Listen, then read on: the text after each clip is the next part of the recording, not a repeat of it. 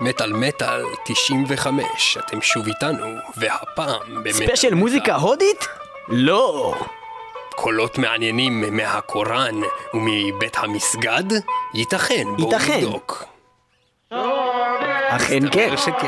מה מדובר? האם זה ספיישל בטברנה עם שמעון פרנס במטל מטל? על מה מדובר כאן? מסתבר שמדובר בספיישל אורפנלנד, להקת המטל הישראלית המצליחה ביותר בעולם.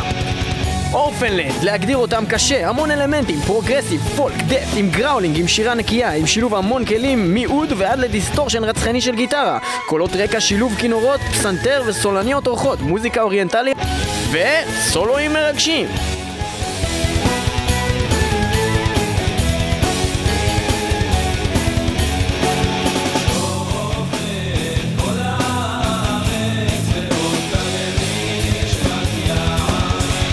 השנה היא שנת 91, הלהקה קמה תחת השם Resurrection, לאחר כך משתנה השם ל-Orphaned Land. ובכן, הם התחילו כלהקת Death Doom והתפתחו במשך השנים, הם משלבים טקסטים מדתות שונות ושפות שונות בחומר שלהם ויוצרים המון עניין מלבד בצנת המטל, גם בצנות אחרות של מוזיקה ומלבד הזירה הישראלית גם בעולם הערבי ובעולם בכלל.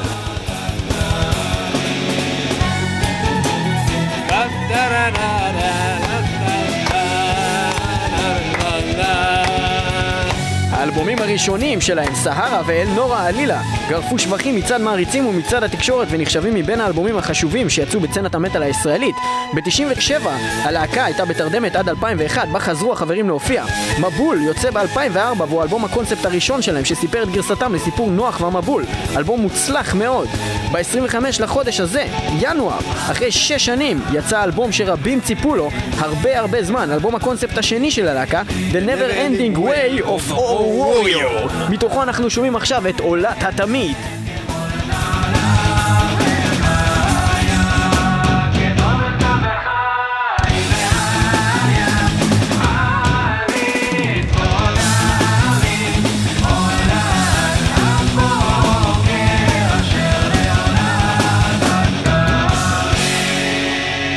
איתנו באולפן קובי פחי סולן הלהקה ומתי סוואטיצקי, שהוא אחד מגיטריסטי הלהקה.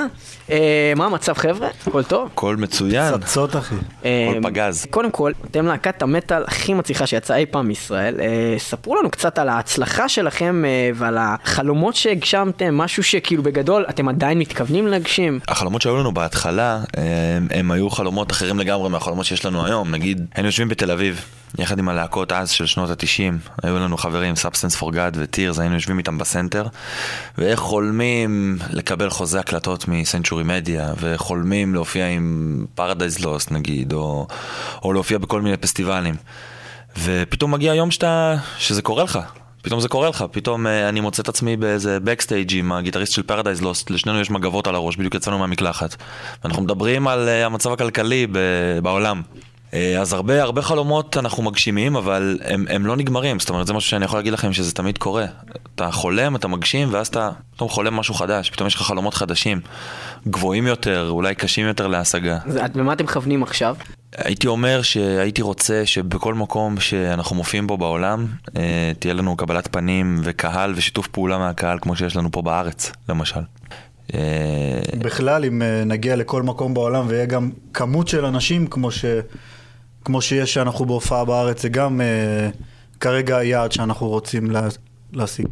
איפה אתם זוכרים שנגיד הייתה לכם הופעה שהייתה ממש מאפנה? כאילו ממש הכי גרועה, ההופעה הכי גרועה שהייתה לכם. שרציתם לרדת מהמופע. ההופעה הכי גרועה שהייתה לי אי פעם בחיי, הייתה בישראל. אוקיי. בדרך כלל שאנחנו תמיד מופיעים בארץ, אז ההופעות שלנו הן מדהימות. המקום תמיד מלא עד אפס מקום, הקהל תמיד שר איתנו. הייתה לנו הופעה אחת שהופענו לפני כמה שנים עם רוני ג'יימס דיו.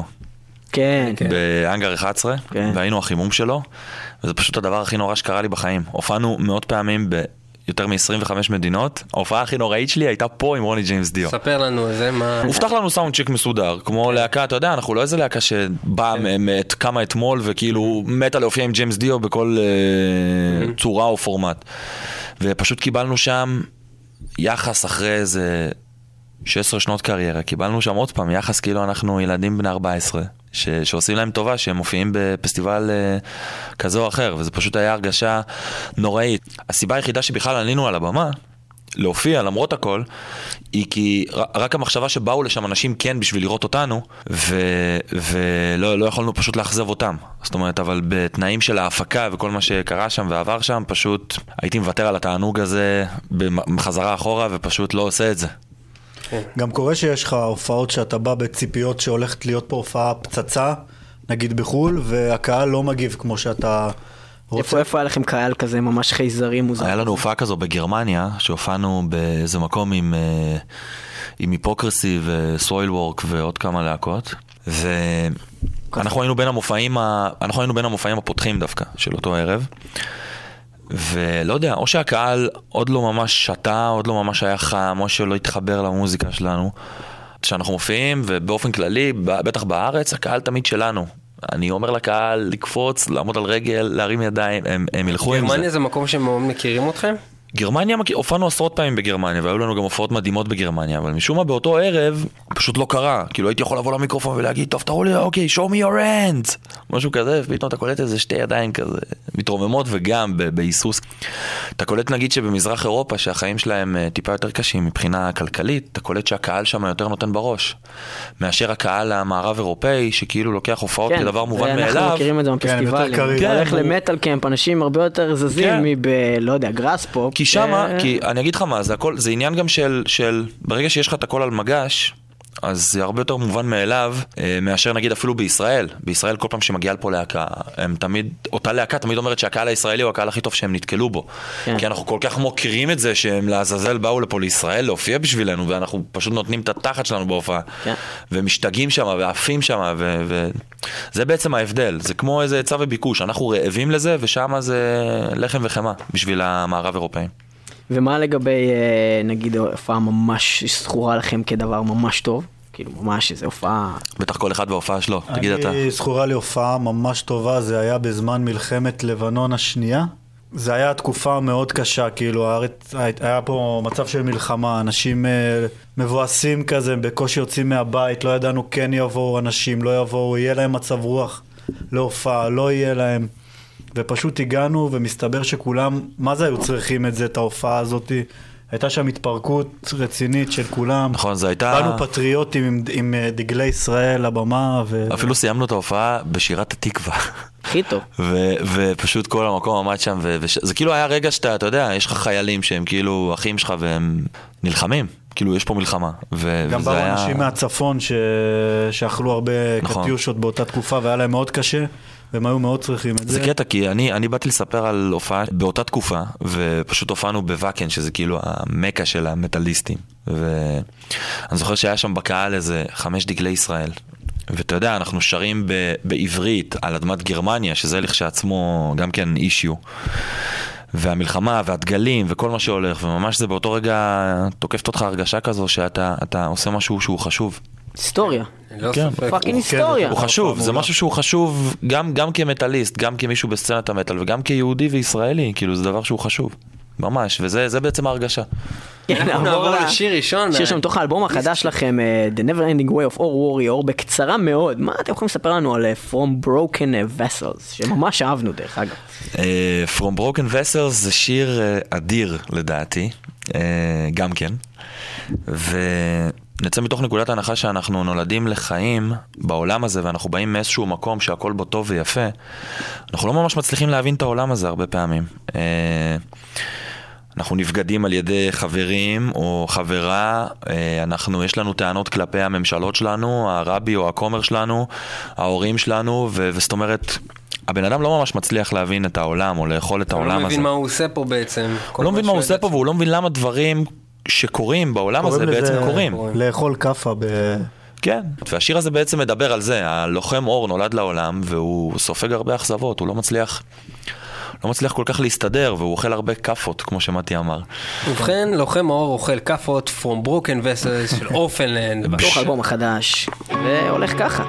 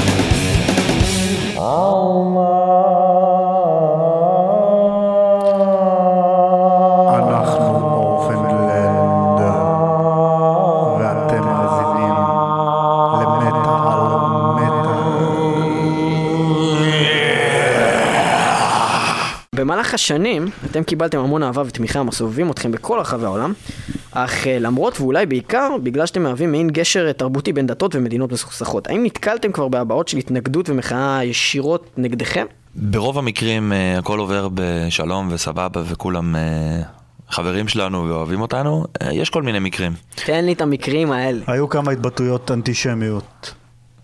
היה פעם אחת במקסיקו שמישהו שמך שרשרת עם צלף קרס ביד, לא? לא, הוא לא שם לי אותה ביד, הוא... עמדתי ודיברתי עם מישהו, והוא בא כזה והוא תופך לי על הכתף, אז אני אומר לו, שנייה, just a second, I'm talking with someone, והוא עושה לי, אתה יודע, תופך לי יותר חזק, אז אני מסתובב להגיד לו, שנייה, אני מדבר עם מישהו, ופתאום אני רואה שהוא מחזיק צלב קרס ביד, ושם לי אותו מול הפרצוף, הוא אומר לי, פאק.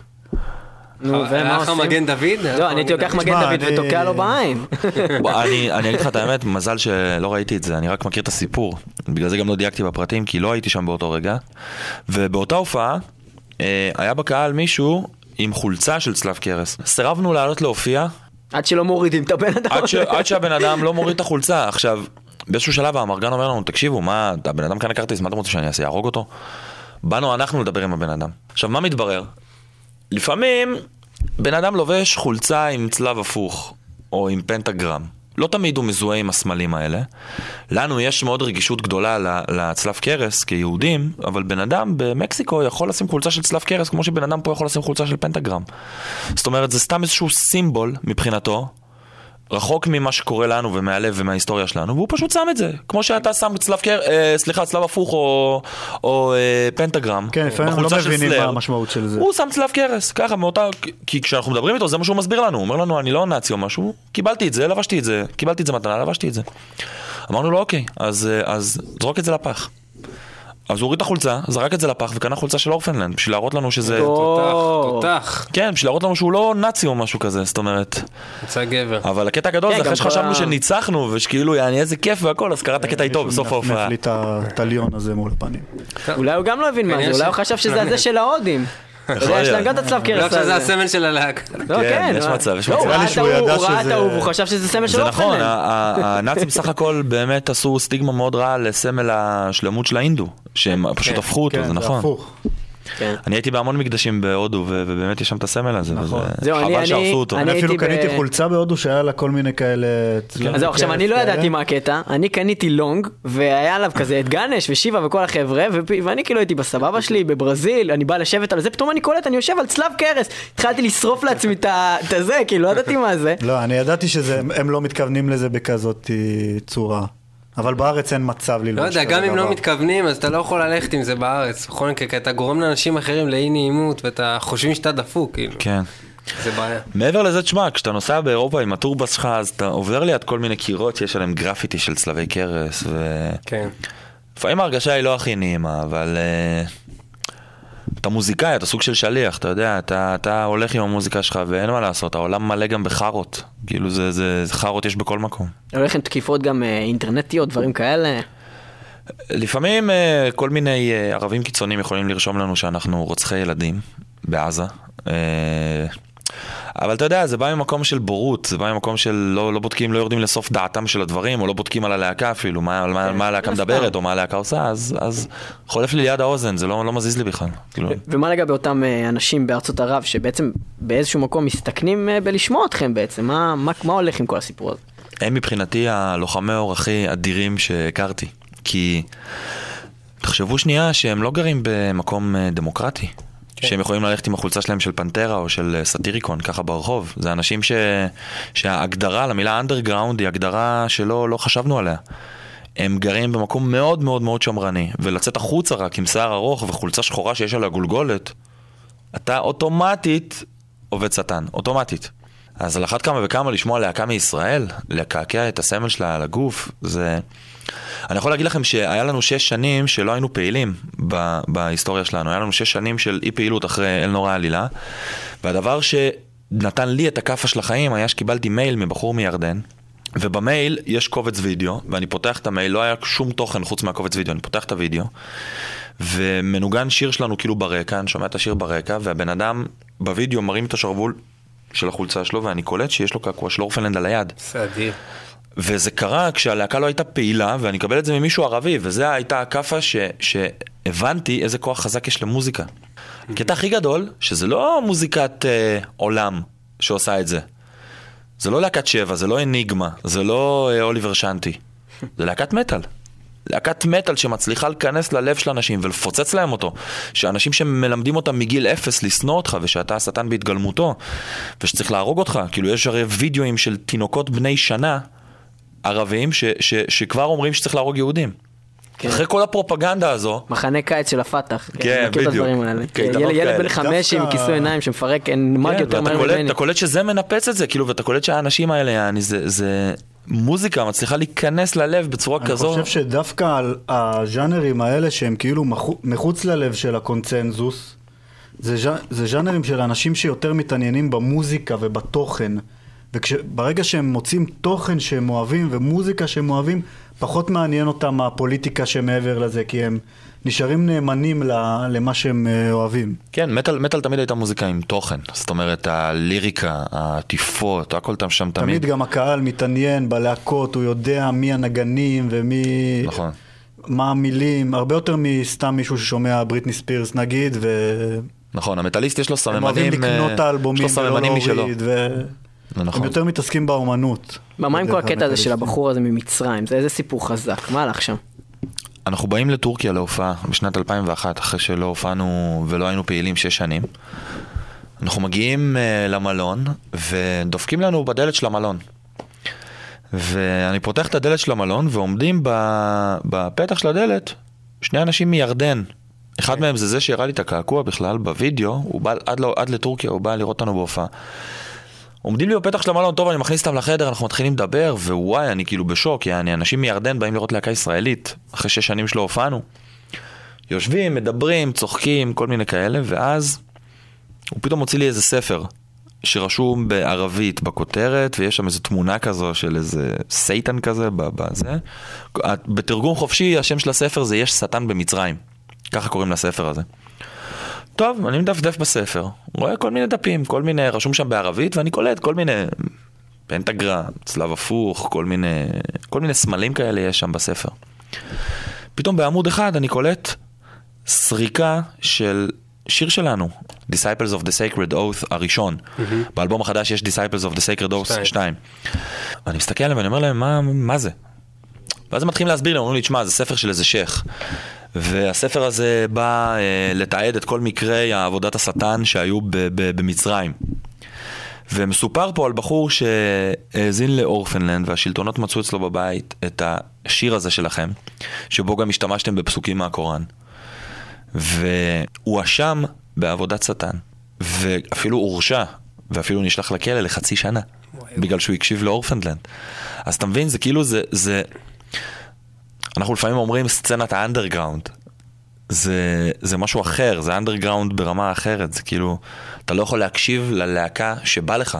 אתה יכולים להאשים אותך שאתה עובד את השטן אם אתה מקשיב ללהקה, שבסך הכל רגשה אותך, ובסך הכל אתה אוהב אותה. איזה בורות. איזה בורות. הבן אדם לפעמים שופט את הדברים כל כך ברמה שטחית,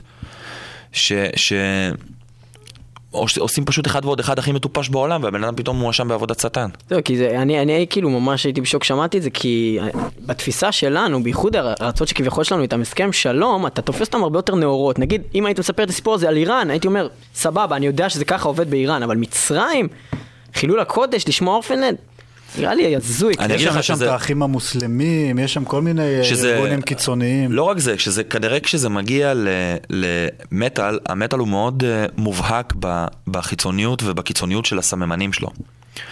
זאת אומרת, אתה תזהה מטליסט שהולך ברחוב, וגם אני. אנחנו נראה אותו, ואין מה לעשות, העטיפות של הדיסקים של הסצנה שלנו, רובם מלאות בגולגולות, דם, חרבות, וכל מיני... קניבל קורפס שאוכל לעצמו את הקיבה. זה כאילו חלק מהסצנה שלנו.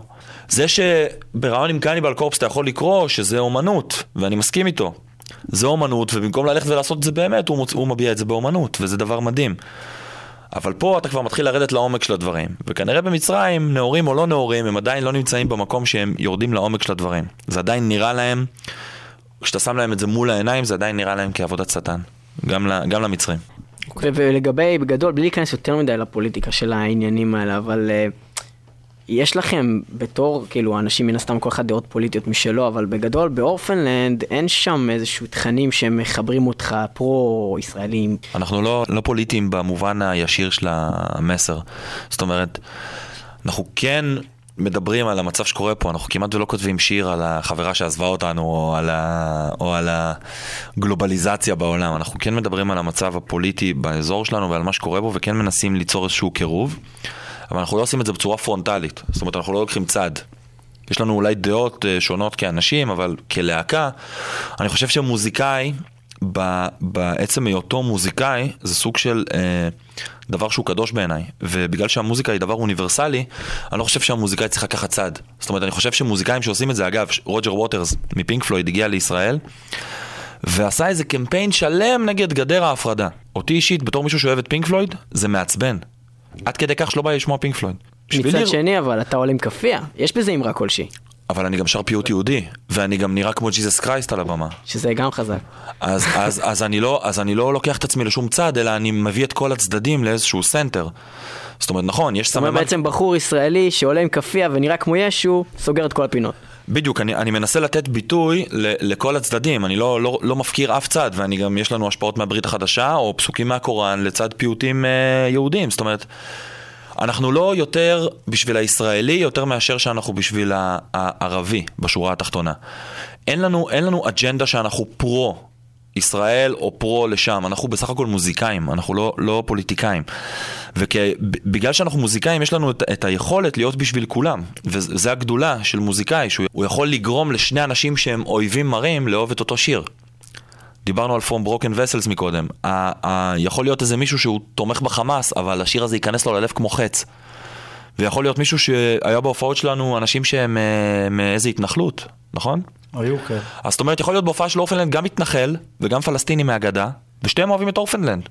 הדעות הפוליטיות שלהם, הם רוצים להרוג אחד את השני, אבל הם אוהבים את אותה להקה. העובדה שהם אוהבים... זה מקרב לבבות, איכשהו בעצם, שאנשים שומעים את אותה להקה. אני חושב שזה הם ילחצו ידיים בגלל... בוא אני אגיד לך, אם אני לוקח... זה יפה שהצטרפת אלינו. אני עכשיו...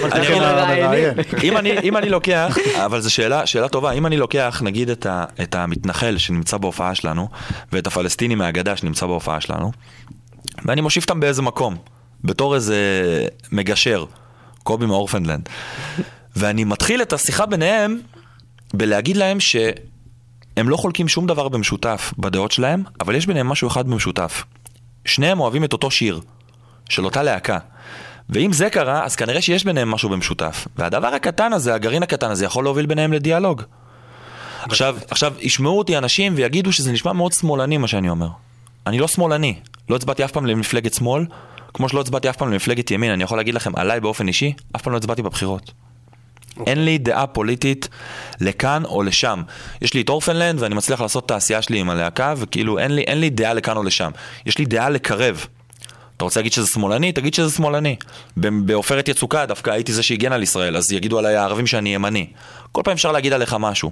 בסופו של דבר אנחנו מוזיקאים שרוצים להפסיק את המעגל דמים המטופש הזה שקורה בין אנשים. אנחנו חושבים שזה טעות אחת מפגרת, ואנחנו מנסים בעזרת מוזיקה בלבד להפסיק אותה.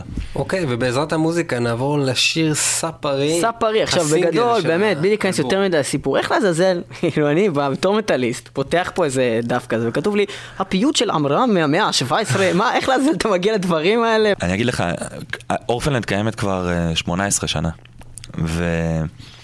יש עכשיו, אתה מכירים את כל הזרם הזה שיש עכשיו במוזיקה הישראלית של הפיוטים והדברים האלה? בנה, ישמנה, כולם, כן. אנחנו התחלנו לעשות את זה כבר לפני 18 שנה.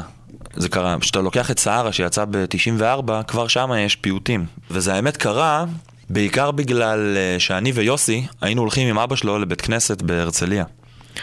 ודמיין לך מצב שנכנסים לבית כנסת בהרצליה, שתי מטאליסטים עם חולצות של קריאטור וסלייר, יעני, עם שיער ארוך, נכנסים לאיפה שכל העיראקים הסקנים האלה יושבים עם המסבחות האלה שלהם, ושרים פיוטים, והיינו פשוט יושבים שם ככה ושומעים אותם שרים, אבל משהו בזה מאוד, מאוד השפיע עלינו, והתחלנו משם לקחת ולשלב פיוטים תמיד במוזיקה שלנו. גם נורה אל נורה זה, אתה יודע, כל הדברים האלה זה פיוטים בעצם. מה זה? אבל בגדול כאילו יש לך שם כל מיני. תמיד חיפשנו את השיר הבא שהוא יהיה השיר שהוא ימלא את המשבצת של השיר הפיוטי, נגיד כמו ספרי. נכון, תמיד, יש לנו תמיד איזשהו נורא אל נורא ספרי, אל מאוד נעלה. מה זה אומר ספרי? ספרי. ספרי. מה זה? זה עברית עתיקה? זה בעברית תימנית. בניב תימני. זאת אומרת, ספרי תמת מימו, זה ספרי לי תמת מימה. השאלה זה, האם שאתה שר את השיר הזה בהופעה, אנשים שרים את כל השיר איתך, או שהם ממש, כמו שכרגע אני עדיין, אולי בעתיד זה ישתנה, באים בקטע של ספרי, ספרי. אבל גם תתקווה ככה אנשים שרים, מה זה משנה? אני אגיד לך. ירושלים. ירושלים. גם נורא אל נורא, בהתחלה לא הבינו אם זה עברית או ארמית. אבל זה רק יצא עכשיו, עוד לא הופענו אם זה מספיק בשביל שאני אגיד לך, זאת אומרת זה שיר שעוד לא, עוד אין לי איתו את הפזם על הבמה בשביל להגיד לך איך הקהל מגיב. ובנורא אל נורא שרים איתך את כל המילים של השיר? נורא אל נורא, הייתם בהופעה האחרונה? לא היינו. אנחנו מתחילים את השיר ככה, אני תופס את המיקרופון, הקהל לא מנגנת, אני אומר ככה, נורא אל נורא, מושיט את המיקרופון לקהל, וכל הקהל כאילו אף. זה כאילו, זה פשוט תבואו להופעה הקרובה ולראות את זה, אני ממליץ לכם. סגור, אנחנו שם. הופעה הקרובה היא ב... אז יום חמישי הזה, מועדון התיאטרון. יום חמישי, מועדון התיאטרון. הרביעי לפברואר. הופעת השקה. הופעת השקה, מיוחדת. מיוחדת. מטורפת. The Never Ending Way of a Warrior. מועדון התיאטרון ביפו. וסקופ בלעדי, לפני ספרי, תוכלו לראות אותי בביקיני בפעם הראשונה בחייכם. ביקיני, סקופ מטורף. בואו בהמוניכם, אורפן לנד, ונשמע את ספרי.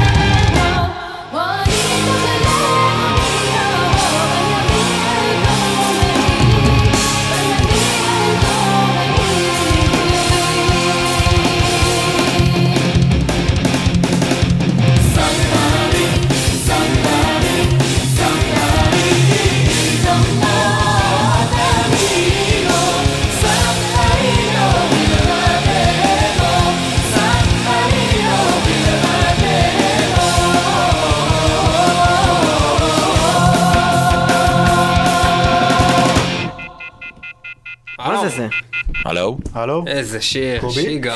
מתי? אתה בא היום לחזרה? טוב, אז ככה, במהלך תקופה ארוכה, בטח היה לכם כל מיני מחלוקות ועניינים, לא ניכנס לכל הזה, אבל בגדול היה לכם שם הרבה שנים שלא הייתם פעילים. מה תפס אתכם ככה? 5-6 שנים בין אלבום לאלבום, מה הולך? מה נסגר? אצלנו, תשמע, אז, קודם כל, הוכתמנו על ידי חברת תקליטים שהיינו בני 17. אני הייתי בן 15. ואנחנו לא ממש מבינים מהחיים שלנו ברמה, בוא נגיד, יחסית להיום. אין לנו ממש הבנה. לכמה להקה זה סוג של מערכת יחסים, וכמה מערכת יחסים בין אנשים זה דבר מורכב, וכמה כימיה בין אנשים זה דבר חשוב. אין לך את הידע הזה באותם ימים, והיה בינינו כל מיני חילוקי דעות, וכל מיני דברים שלא הסתדרנו כל כך, ולא ראינו את הדברים באותה עין, וכאילו נכנסנו לאיזשהו מבוי סתום כזה. שהלהקה נכנסה לקיפאון, ואחרי זה שנכנס לקיפאון, קשה לך מאוד להפשיר את זה, ואז פתאום עוברים 6 שנים, וכאילו, כלום לא זז. גם ירדנו קצת אז מהמטל, חלק מאיתנו קיפצו בנסיבות. לא יודע אם זה פוליטיקלי קורקט להגיד לקהל של מטל תמיד, אבל קצת כזה, התחלנו לראות בשדות זרים, ולא ידענו, אם אנחנו רוצים להמשיך לעשות מטל, אולי אנחנו רוצים לעשות דברים אחרים, חס ושלום, מה זאת אומרת? לקח לנו זמן להגיע למסקנה שאנחנו... אז 6 שנים לא קרה כלום. אנחנו לא יודעים לעשות כלום חוץ ממטה. אחד לשני ולהגיד, כן, אני הייתי שומע מגה שהייתי בן 14, עבר לי, היום אני בקטע של הצילה אותה אלקטרוני. שמע, זה קורה הרבה. אני יודע, זה נורא. זה כזה תרו להגיד את זה? אני אגיד לך מה, היו רגעים שמצאתי את עצמי במסיבת טרנס חופר לתוך הספיקר, אין דבר רע כשאני על השפעה כזו או אחרת של איזה משהו. מה זאת אומרת, קובי? הלו, של מים מינרלים עם החוסק? אחי, שתיתי מיץ תפוזים, והוויטמין C של המיץ תפוזים היכה בי. כן, אני מבין. אבל אף פעם לא חשבתי באופן אישי ליצור טרנס או משהו אחר מעבר לאורפנדלנד. זאת אומרת, אורפנדלנד זה הדבר הכי מרתק שאני יכול ליצור לדעתי האישית. אבל שאלת גם במובן אחר, למה תמיד לוקח לנו 6 שנים בין אלבום לאלבום? אז זה לאו דווקא רק הסיבה של חילוקי דעות או דברים כאלה. נגיד באלבום האחרון שעשינו אותו, לא היה לנו שום חילוקי דעות בין המבול עד לפה. זאת אומרת, מעבר לחילוקי דעות בסיסיים בין אנשים שקוראים על בסיס קבוע. פשוט ליצור מוזיקה כמו שלנו זה תהליך מאוד מורכב וארוך. לוקח ים בזמן לעשות אלבום של אורפנלנד, ובסוף עשינו אלבום שהוא 78 דקות, שזה כמעט כמו אלבום כפול. לוקח זמן עד שכולם מרוצים מהכל, ולאף אחד אין מה להגיד על שום דבר, כי זה חשוב לנו שכל אחד ייתן את הדעה שלו, ושלא יהיה משהו שמישהו לא מרוצה ממנו, כי כל אחד הוא מייצג כאילו קבוצה של אנשים. כן, אבל מה שמעניין אותי לדעת זה, אם היה איזה זמן שאתה יכולים לציין, או איזה אירוע קשה ממש בתוך הלהקה, ברמה של ויכוח סוער, רגע אחד, עוד רגע מתפרקים. היה לנו, קודם כל היה... מכות רצח, כאילו. כן, רוצים להראות. קודם כל היה מצב שאני ואורי הבסיס שלנו, בהקלטות של סהרה, ניהלנו שיחה על מי ירים את המגבר של הגיטרה. וזה הסתיים בזה שאבא של מתי ואנשים מפרידים בינינו כשאנחנו מאיימים אחד על השני שאנחנו נשרוף אחד לשני את הבית. לא, גם בכלל אורי היה לו רגע של כמעט מכות עם כל אחד בלהקה. אורי מוביל אבל זה תמיד כמעט, זה אף פעם לא מגיע באמת. תפוס אותי שנורביץ, תפוס אותי. אני הורג אותו. אבל היה גם את הקטע ש... אחרי אל נורא עלילה, יוסי ממש כאילו לא רוצה להמשיך להיות בלהקה לתקופה מסוימת. מה הוא אמר? מה הסיבה? הוא תפס כיוון קצת אחר בחיים. תפס כיוון, הוא התחתן, הוא הלך לאייטק, וכאילו פתאום להיות בלהקה שגם חלק מהחברים של הדעה אז היו קצת מסטולים. אז לא הסתדר לו. שותים בירה פה, שם. ויטמין C פה, שם. כאילו לא כל כך הסתדר לו... קטע עם הוויטמין בעיקר. כן, קטע עם הוויטמין לא בא לו טוב. קובי נפל הוויטמין. אבל אני אגיד לך את האמת, אם כבר נכנסנו לפינה הזאת, זה היה בערך ב-96, אוקיי? לפני 13 שנה. וכשהוא לא הסתדר עם הוויטמין, שנתיים אחרי זה הקלטנו את הקאבר לפרדייז לוסט. הוא לכאורה לא היה בלהקה, יוסי. אבל כשהקלטנו את הקאבר, והוא שמע שאנחנו מקליטים את הקאבר, הוא בא בריצה להקלטות. אז זאת אומרת שתמיד שזה הגיע לרגע המבחן, ושהלהקה כן הייתה פעילה, האנשים, וזה הגרעין הקשה של הלהקה, שזה אני, מתי, אורי ויוסי, הם תמיד שם. זאת אומרת שזה הגיע תמיד לרגע האמת, הם תמיד היו שם. כן, יש הרבה דיבורים והכל, אבל אורפן בסוף... דיבורים כמו חול, אין מה לאכול, ואורפנלנד... תשמע, גם פיתחנו סגנון כל כך מיוחד, וכולנו, זה מה שאנחנו יודעים לעשות. תגיד לנו לנגן משהו אחר, או סגנון אחר. רגע, תנגן שנייה משהו אחר. ידעתי שאתה תגיד לו את זה באמת. אתה רואה, יוצא לי From Broken Vessels. אותו דבר, תכלס. אחד לאחד. גם בהקשר של זה, אומנם זה כבר הקשר אחר, אבל... אורפנלנד מביאה אותי כזמר נגיד למיצוי אדיר של קולות, כי אני פשוט עושה הכל. אני יכול לשיר בסלסולים, אני יכול לדקלם, אני יכול לשיר מאוד גבוה, עד כדי אפילו פלצט עם סטייל פורקיפיין טריופט, אני יכול לשיר מאוד נמוך, כמו Sisters of Mercy, מוזיקה גותית, דארק 80s. אני פשוט, כשאתה שומע את האלבום שלנו, אני עושה... תן לנו איזה משהו. תן לי משהו, ואז תיתן לי את ההפך. אללהו אכבר. לא, תן, מה אתה, תן, יש לך פה סאונד טוב, תן. אני צריך גיטרה, אחי, זה לא קורה ככה. תן לו גיטרה. לא, צריך את הגיטרה שלו, לא זורם מזה. תראה, אני תכף סתם דוגמה. אני יכול לשיר פלצט, שזה אני יכול לשיר נמוך, שזה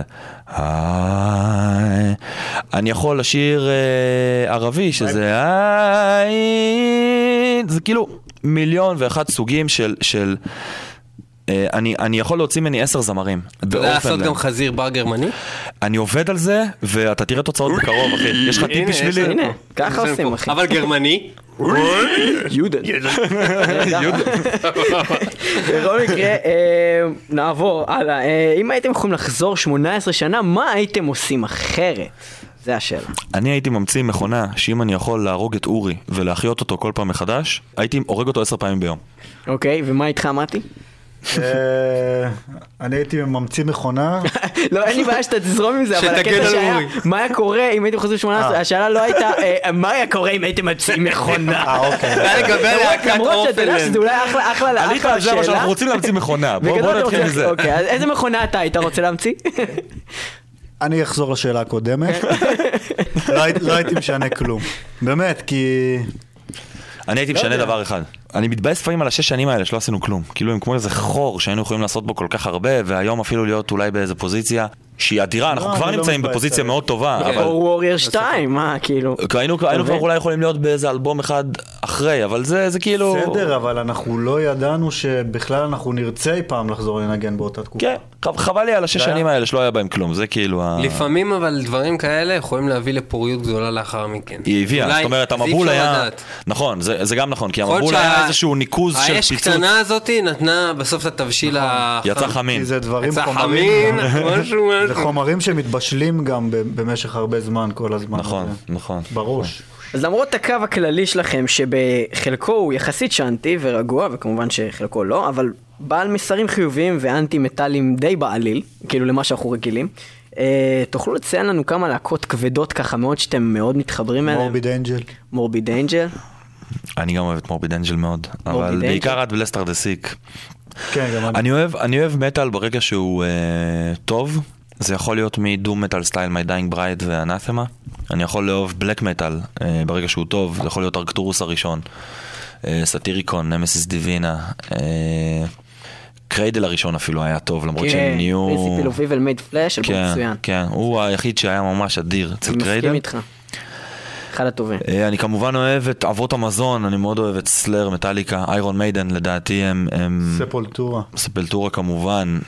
אבל זהו, זה בעצם, אני בטוח שזה מהדברים האלה, כאילו תקן אותי אם אני טועה, שאתם כאילו אוהבים, אבל כאילו אם חייב ספולטורה מוצאים אלבום חדש, אתה אפילו לא נותן לו שמיעה בטח. אבל אני אגיד לך מה קורה עם הלהקות האלה.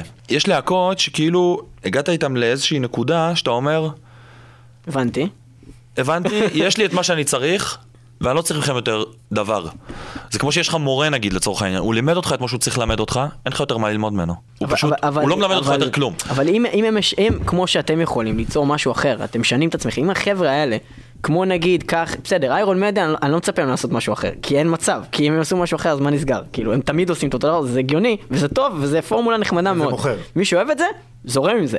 אבל כך נגיד את ספולטורה.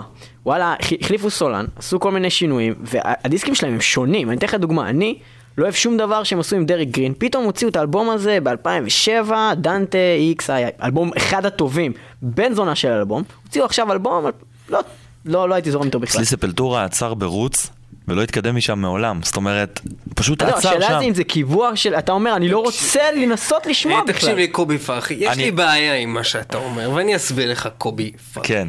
העניין הוא כזה, אם אני עכשיו, בתור ניב פלג, מהתוכנית מטל, שבדרך כלל לא היה שומע אורפנד, לא הייתי מקשיב עכשיו לאלבום החדש שלכם, ואני הייתי אומר, אני אחרי אלנורה עלילה, נגמר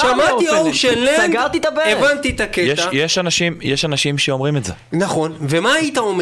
היית אומר להם, רגע, תקשיב. יש לי פה חדש. תקשיב, אולי תאהב את זה, אולי זה אחר. וגם סלייר יגידו לך את זה אולי, ומגדס יגידו לך את זה, יושב עכשיו בוכה בגלל מה שעשית. מטאליקה יגידו לך, עשינו את זה, סיינט אנגר, זה דבר טוב, אני אגיד להם, לכו לזה, אבל אני אגיד לך, דאט מגנטיק. לא רק שהם יגידו לך שזה דבר טוב, הם יגידו לך, יש מצב שהם יגידו, זה האלבום הכי טוב שלנו. אתה יודע מה? עזוב שזה מאוד. אבל בוא נגיד, יש מצב שמתבעו אותנו על זה שאמרנו מטאליקה בשידור בלי לבקש ממסכות 20. בוא נגיד אבל דבר אחר, ברמה עקרונית מה שאתה אומר הוא נכון, אני לא יכול לחלוק על זה, אתה אומר נקודה נכונה, אבל בוא נרד רגע לסוף העניין ונגיד דבר כזה. ברגע שאיירון מיידן יוציאו אלבום, או סלר יוציאו אלבום, או ספלטורה יוציאו אלבום, עכשיו, בשנים האלה, ואתה תשמע מסה של אנשים, מסה. לא שמעת את זה Christ Illusion? Christ Illusion. מה? שסלר, Christ Illusion קיבל קריטיקה לקליים. יחסית לכל האלבומים שהוצאים מאז, דיברו עליו בכל מקום על סיינט אנגר, שאני חושב שזה אלבום זבל. הכי גרוע שהיה אי פעם במטאל, דיברו על זה כאילו זה אחד הדברים. וזה האלבום הכי גרוע. מי, מעריצי מטאליקה הישנים? מי? עזוב את זה שזה רכש לעצמו 5 מיליון מעריצים חדשים. המילה מבול הישנים, לאו דווקא יגידו משהו טוב על האלבום הזה, או יותר טוב מהרגיל. אני אגיד לך, עכשיו, אבל אתה רוצה, נרד רגע עוד יותר לשורש העניין, אני אגיד לך משהו. בתור מישהו שמת על מטאליקה הישנים. עד לשחור, אפילו עד לשחור, אתה נותן יופי, אני איתך עד לשחור, אתה יודע מה? סיינט אנגר לפחות הם שברו שם איזה שטנץ, הם לא הלכו על אותו שטנץ. מה אמרו? בואו נקליט נודים ונקליט, זה היה יותר טוב מזה. זה אלבום שהוא נוד, אוקיי? זה חרה, יש להם בן אדם שהתפקיד שלו בלהקה זה לעשות סולואים והוא לא נותן אחד, מה הוא עשה כל אלבום הזה? אני הייתי מת לשמוע את איירון מיידן ומנסים לעשות משהו אחר. משהו אחר! אבל יש... תודה רבה, יש לי את איירון מיידן. אז ככה להקה כמו מגדף, שעשו כל פעם משהו אחר. כל אלבום שלהם זה משהו אחר. אגב, כל השנים. ומגדף האחרון אגב בן זונה כולם דפדלתי דרך אגב כולל ריסק אפילו כשברוס חזר לאיירון והם עשו את Brave New World יש שם את אחד השירים של איירון שאני הכי אוהב נומד, הוא גם מאוד אוריינטלי כזה כן, דרך אגב זה שיר, רצינו לעשות בקאבר אנחנו גם מאמינים ש... אלבום אדיר אלבום Brave New World הוא כזאת חזרה גדולה זה אלבום בן זונה זה אלבום אחד הטובים משם לפי דעתי הם התחילו לרדת אז זה היה פיק אז הנה, תלך הדוגמה שלא סגרתי את מה שנקרא את הסכר כאילו אני מת על Brave New World ועל השיר נומד שהוא אחד השירים שלהם שאני הכי אוהב אבל צריך שיהיה, היה שם איזה משהו, ברוס חוזר, כאילו היית רעב לברוס אחרי כל השנים האלה, אני ראיתי את איירון מיידן, עד היום לא ראיתי את איירון מיידן עם ברוס, ואני הולך לראות אותם בוואקר. לא, אנחנו ראינו כבר כמה. אבל ראיתי אותם פה, תחשוב, בתור טינאג'ר, ראיתי אותם בארץ עם פאקינג בלייז ביילי. וזה משגע אותי שראיתי את כל החבילה, אם אדי הולך על הבמה ועושה את כל המניירה, ולא ראיתי אותם... וכמו מה שעשו לנו עם סקאפ סיליטי. אז שברוס חזר, כן הייתי רעב לזה, אתה מבין? אבל שסלר עושים עוד פעם את מה שהם, לא יודע. ריינינג בלאד 7. ריינינג בלאד 7 או סיזנס אין די אביס 3. למרות שאני בטוח שזה שונה... לא יודע, יכול להיות שאני גם קצת מחמיר, אבל... יש שיר, קוראים לו ג'יהאד של סלייר. תשמע אותו השאר אחרי שאתה הולך מפה, שבן זונה, ג'יהאד. עכשיו, מאיזה אלבום? זה מאלבום Christ Illusion 2006. בנימה אופטימית זו, אנחנו נעבור ל-Code Word Uprising. אחד השירים החזקים. תשמעו, אנחנו פשוט לא נבקש ממך אפילו לספר לנו עליו יותר מדי, כי אנחנו פשוט רוצים להתרכז בריף, וזה הולך... שברו לנו את הצורה, אורפנלנד. זה הולך ככה.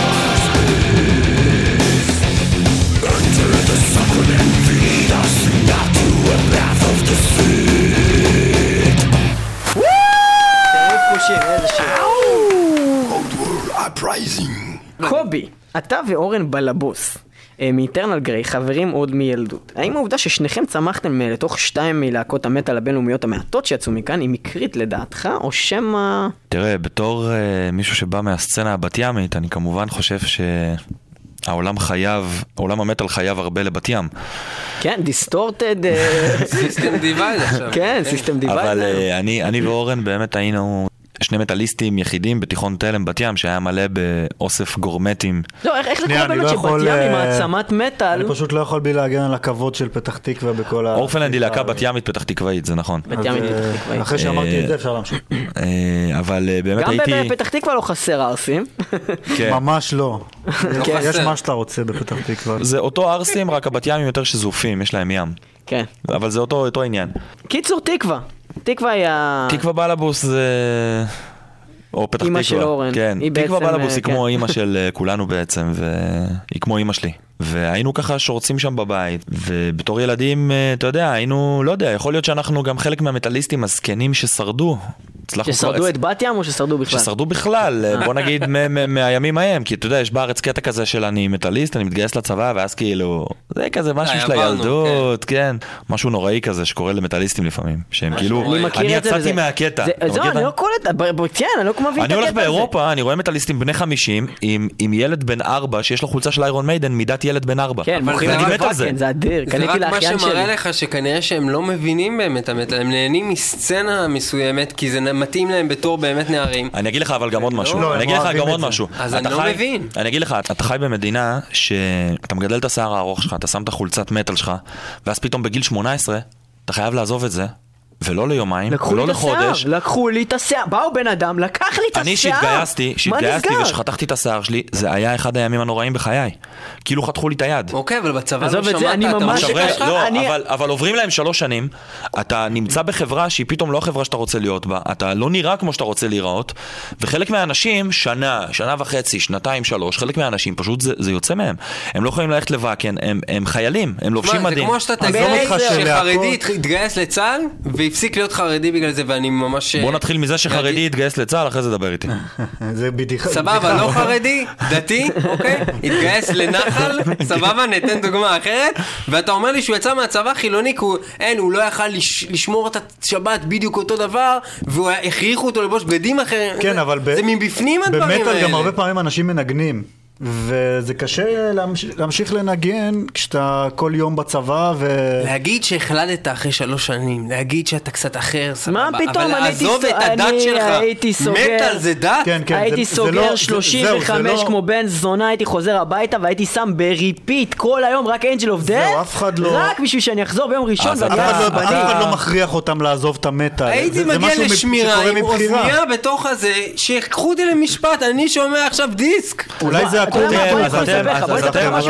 משהו יותר מזה. אתם הדוגמה של המטליסטים שכמו באירופה, זאת אומרת שלמרות ולא משנה מה עדיין נשארתם. אנשים באים אליי בארץ, מה העניין? המטל בא קודם. אני אתן לך דוגמה ממני ספציפית. אני עשיתי גיבוש ליחידת עילי דובדבן, סבבה, הייתי כאילו מטורף, כאילו בקטע של אני הולך עכשיו לקחת וברעל, תבין? ומה גרם לי? נשבע לך, מה גרם לי להחזיק את הגיבוש ולא לפרוש? אני סוחב את השק חול, אין לי כוח, אני מת, ואני שר מנוור, ורץ לי בראש כל הזמן, If I should fall in battle, מה יותר רעל מזה? My brothers who fight by my side, gather my horse and weapon, tell my family how I die. זה צריך להיות המלצה מטכלית, לשים את זה לכל חייל. זה המלצה מטכלית. ואני לא מפה, אתה מבין? וככה זה, כי המטל הוא בא קודם, אתה מבין?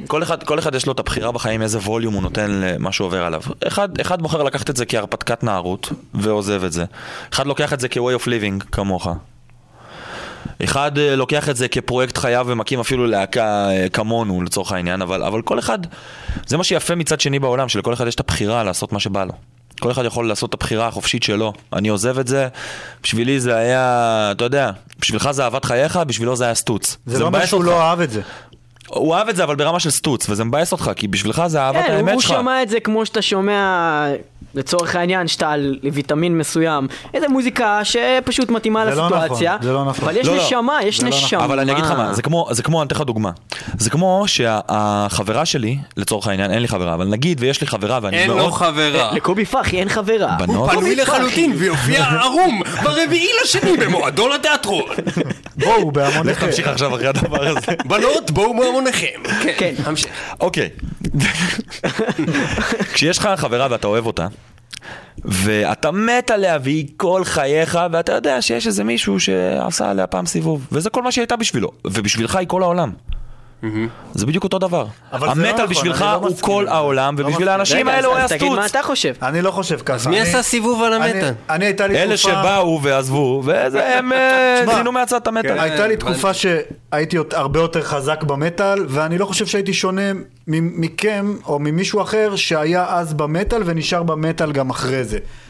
הייתי אותו דבר כמוהו בול באותה תקופה, רק פשוט בשלב מסוים החלטתי החלטות מסוימות. אתה יודע מה אתה אומר עכשיו? כשהוא אוהב את חברה שלו ומזיין אותה, סליחה על הביטוי, וזה בטח לא יהיה בשידור, ועומד לו הזין. מזיין, מזיין. אז גם ההוא שעושה סטוץ גם כן עומד לו הזין, ולשתיהם עומד הזין, אז מה ההבדל פה? לא, אבל זה כמו שלך יש חברה, ואתה אוהב אותה, ואתה רוצה להתחתן איתה, אבל בסוף אתם נפרדים, ואחרי זה יש מישהו אחר שאוהב אותה, ומתחתן איתה. אבל זה לא אומר שלא אהבת אותה. כשעושים סקס, יש זקפה. עכשיו זה שהוא אוהב אותה וזה שהוא רק מזיין אותה, זה כבר פה הנושא, למה הם במטל ולמה הם עזבו את המטל, כי הם אוהבים את זה והוא רק זיין את זה. זה הכל. זה לא נכון. זה לא נכון. אני חולק אנלוגיה. אני חולק עליך. מזמן, יענו, אבל זה היה דיר. אני חולק עליך. טוב. אני לא חושב שזה ככה, פשוט אני בא מכיוון של מישהו שעזב את המטל לפחות לתקופה מסוימת, ואתה נגיד בן אדם שלא עזבת את המטל באף תקופה. למה לא? אבל בגיל, לא יודע מה, 16, שהיינו שנינו שם, היינו פול און אותו דבר, לא היה שום דבר שונה ביני לבינך. בוא נעזוב את זה פה. כן, אני אגיד לך ככה, אני מטל בפרונט, אוקיי? אבל אין לי בעיה לשמוע אלטון ג'ון, בריטני ספירס, מה שאתה לא רוצה שיש ברדיו. מוזיקה טובה. מטבוק, כל דבר. אין לי בעיה, אבל אני אציץ לזה. ואני תמיד בבסיס שלי אחזור למטל, כי מבחינתי זה כמו להסתכל על בחורות ברחוב ולהגיד שהן כוסיות. אין לי בעיה עם זה. אבל אני לא אבגוד במטל. אבל זה בדיוק, אני לא אבגוד במטל! זה בדיוק כמו המוזיקה שלנו. כשתסתכל על המוזיקה שלנו, אז הנקודת מוצא היא מטל. ממנה אנחנו יוצאים לכל מיני מקומות, מספרי, שזה מהמאה ה-17, עד לסיה גראולים, אבל בסופו של דבר הנקודת מוצא שלנו היא תמיד מטל. זה הזמן לעבור לחידון המטל. חידון המטל.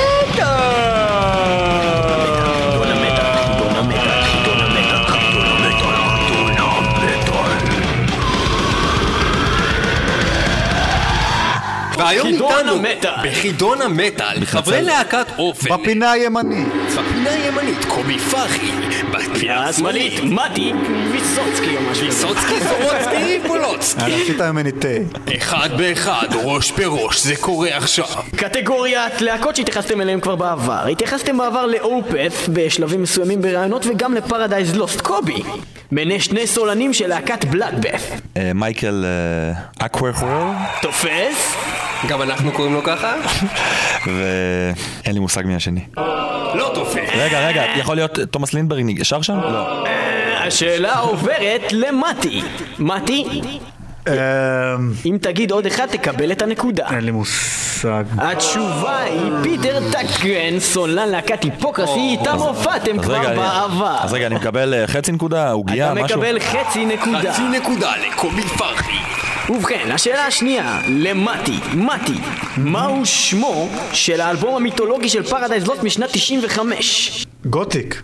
לא! זה לא משנת 95. לא! Shades of God. לא, זה לא משנת 95. רגע. פרדייז לוסט. לא, לא. מה פתאום? רגע, השאלה עוברת לקובי. דרקוניאן, טיים. קובי פחי, נקודה וחצי. One second אלבום באנדרום.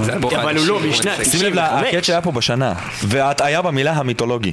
זה לא נכון, הוא מיתולוגי. כן, אבל לנו, המיתולוגי שלי, זאת אומרת, יכול להיות... אני לא שאלתי אותך מה המיתולוגי שלך, אני טענתי המיתולוגי של שנת 95. אוקיי. קיצר, שיחקת אותה, עם החידון, יא... קטגוריה, סצנת המטל בארץ. קובי, שתי להקות ענק שמגיעות לארץ במאי. במאי השנה. Lamb of God. אחד. ומטליקה. ומטליקה.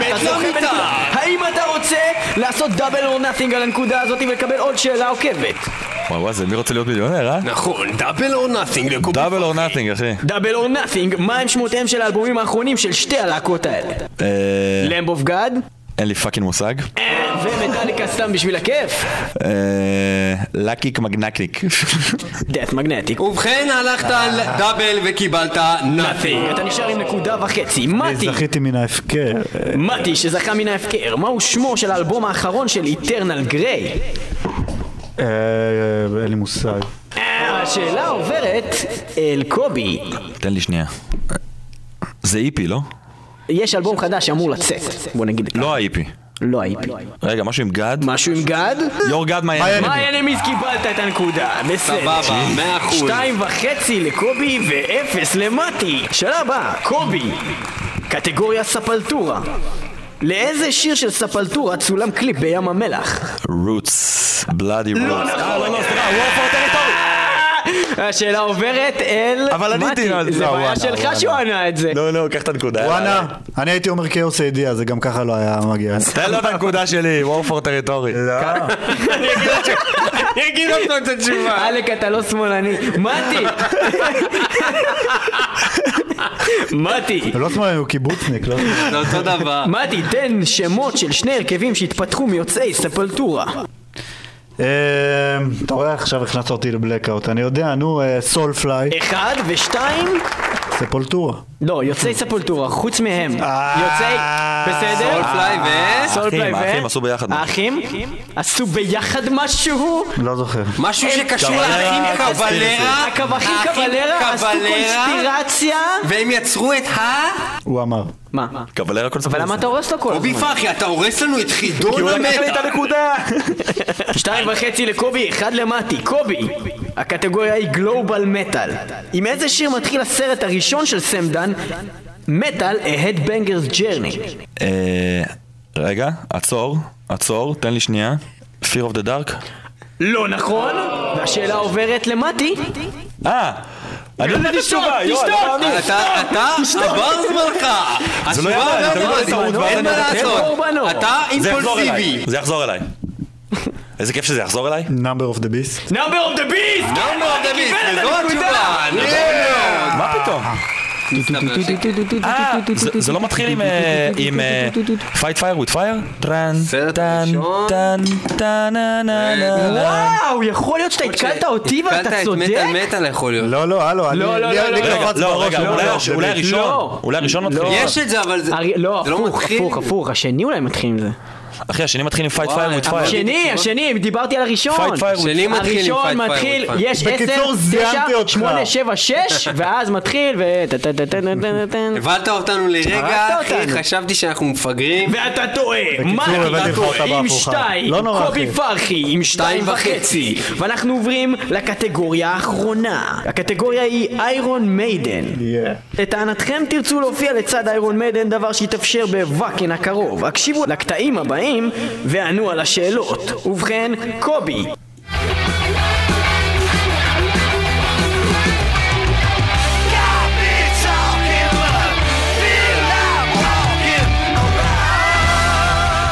והשאלה היא, מהו שם האלבום, מהו שם השיר ומיהו הסולן? זה לא נשמע פולדיאנו. תשובה חד משמעית, תגיד לי. מי זה כן? אני שונא את האלבומים של בלייז, אז אני פשוט לא יודע. מי זה? זה כנראה בלייז. התשובה היא לא נכונה. פולדיאנו. זה פולדיאנו מהאלבום. זה מהאלבום הראשון, איירון מיידן, והשיר נקרא? רגע.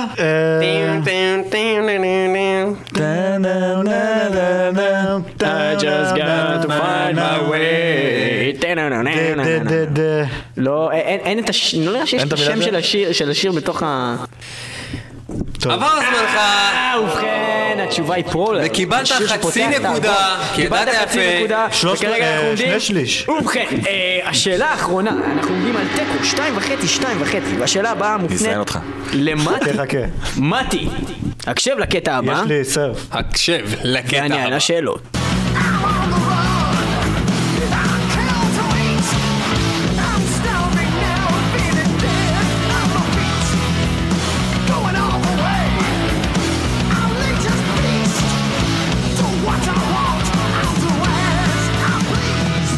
ובכן? טוב, זה... נו, איך קוראים לו? אל תשאל אותו, אל תגיד כלום. נו, בלקאוט על השם.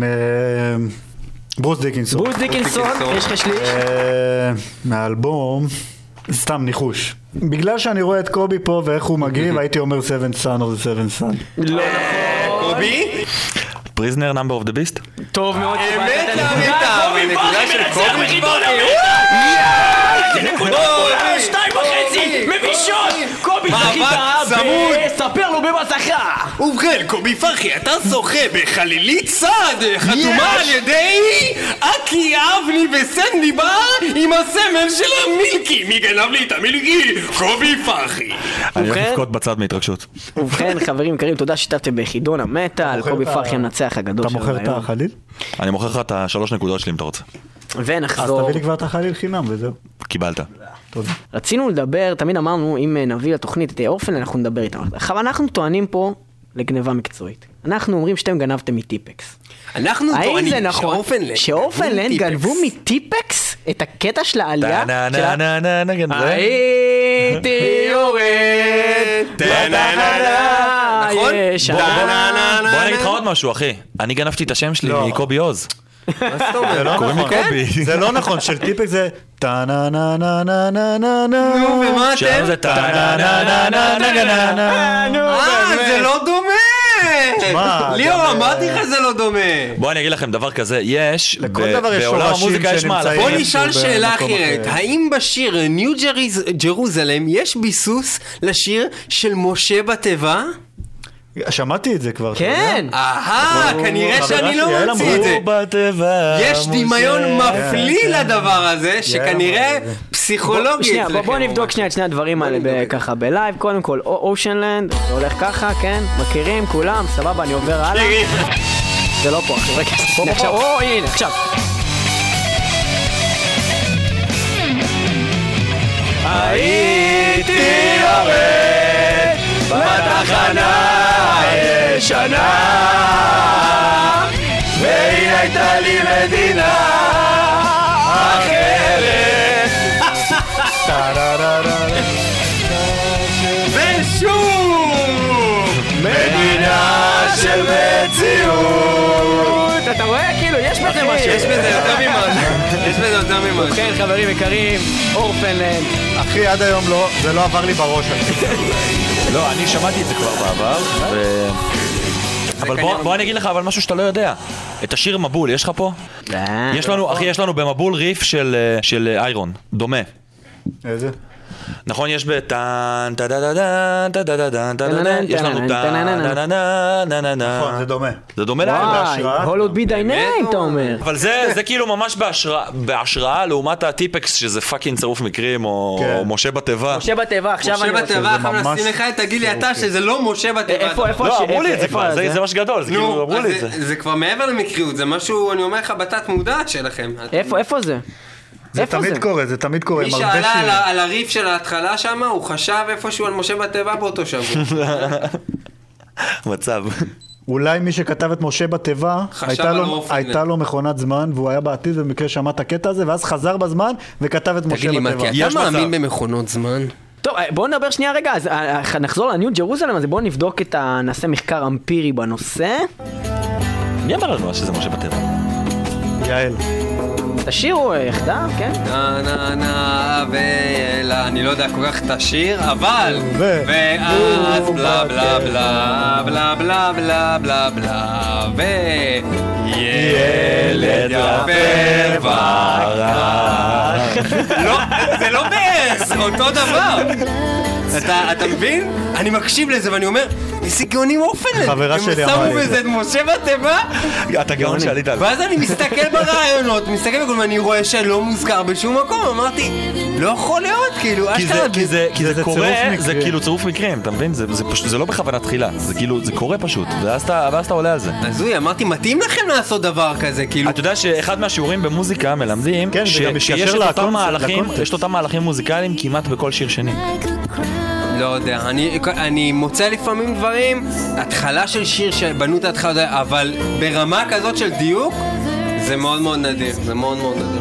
במיוחד שזה משהו אתני, יהודי, שמתחבר לגמרי למה שאתם עושים. אגב, לא היחיד שאמר את זה, וזה כאילו עלו על זה כמה אנשים, וזה גדול. שהאלבום קודם שלנו היה על נוח, ופה יש הקשר למשה, זה גם מתחבר איכשהו. חבר'ה, אתם עם השראה רוחנית גדולה. אנחנו נאלצים לסיים, חברים יקרים. עוד שזה נורא, והיום היינו שמחים להארח אתכם לעוד שעות רבות. אנחנו עוד נארח אתכם בעזרת השם. תשמעו את השיר מבול ותחפשו שם את הלאות בידיינם. לעד. חבר'ה, הופעה של אורפנלנד, יום חמישי. יום חמישי, בשעה 9. קובי ערום, חבר'ה. אני עולה לבמה ערום, אין כרטיסים, תשתדלו למהר. אין כרטיסים, מה יש להם למהר? לא יודע, אולי יצליחו להתפלח, אני בכל זאת, זה הולך להיות ערום. תבואו בכל מקרה. זה מחזה נוראי. אלבום חדש לאורפנלנד, חברים יקרים, רוצו לחנויות התקליטים, רכשו את האלבום, תרמו כסף למאמץ המלחמתי, בעצם האנטי-מלחמתי של אורפנלנד. וזהו, ואנחנו ברקע שומעים עכשיו את שיר הנושא Warrior, תוך The Never Ending Way of a Warrior. כי לא יהיה עוד ליתום, מתי יהרו לברכה, אור לעולם. You see it clearly now, you are the one. Your destiny, your will be done. Like clay you shape your own reality. You paint your own on stars and sun.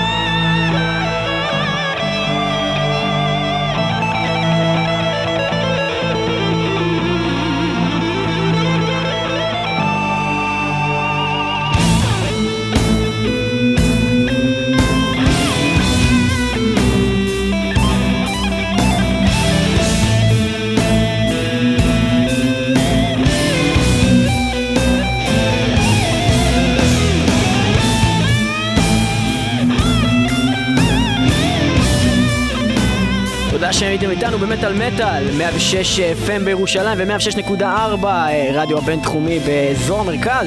מי שלא שמע עדיין, כן, מי שלא שמע עדיין את הדיסק החדש של אורפנלנד, הוא כנראה לא יודע מה הוא מפסיד וחייב לרוץ ולקנות ולרכוש, ואם לא, הוא יכול לרכוש אותו ברביעי לשני 2010 עוד מעט בהופעה בתיאטרון. יום חמישי במועדון התיאטרון אורפנלנד, מהאלבום החדש. תודה שאתם איתנו. תודה ל-orphanland.il/metalmetal, יכנסו במוניכם, ותודה לקובי פרחי ולמתי, מאיזשהו שם משפחה שאני לא מצליח להגיד, באמת בן אדם, גבר ממש, אנשים אדירים. תודה רבה לכולם, ונתראה בשבוע הבא במטל מטל. www.icast.co.il/metalmetal וגם ברדיו הצופים ב-106 FM בירושלים בשעה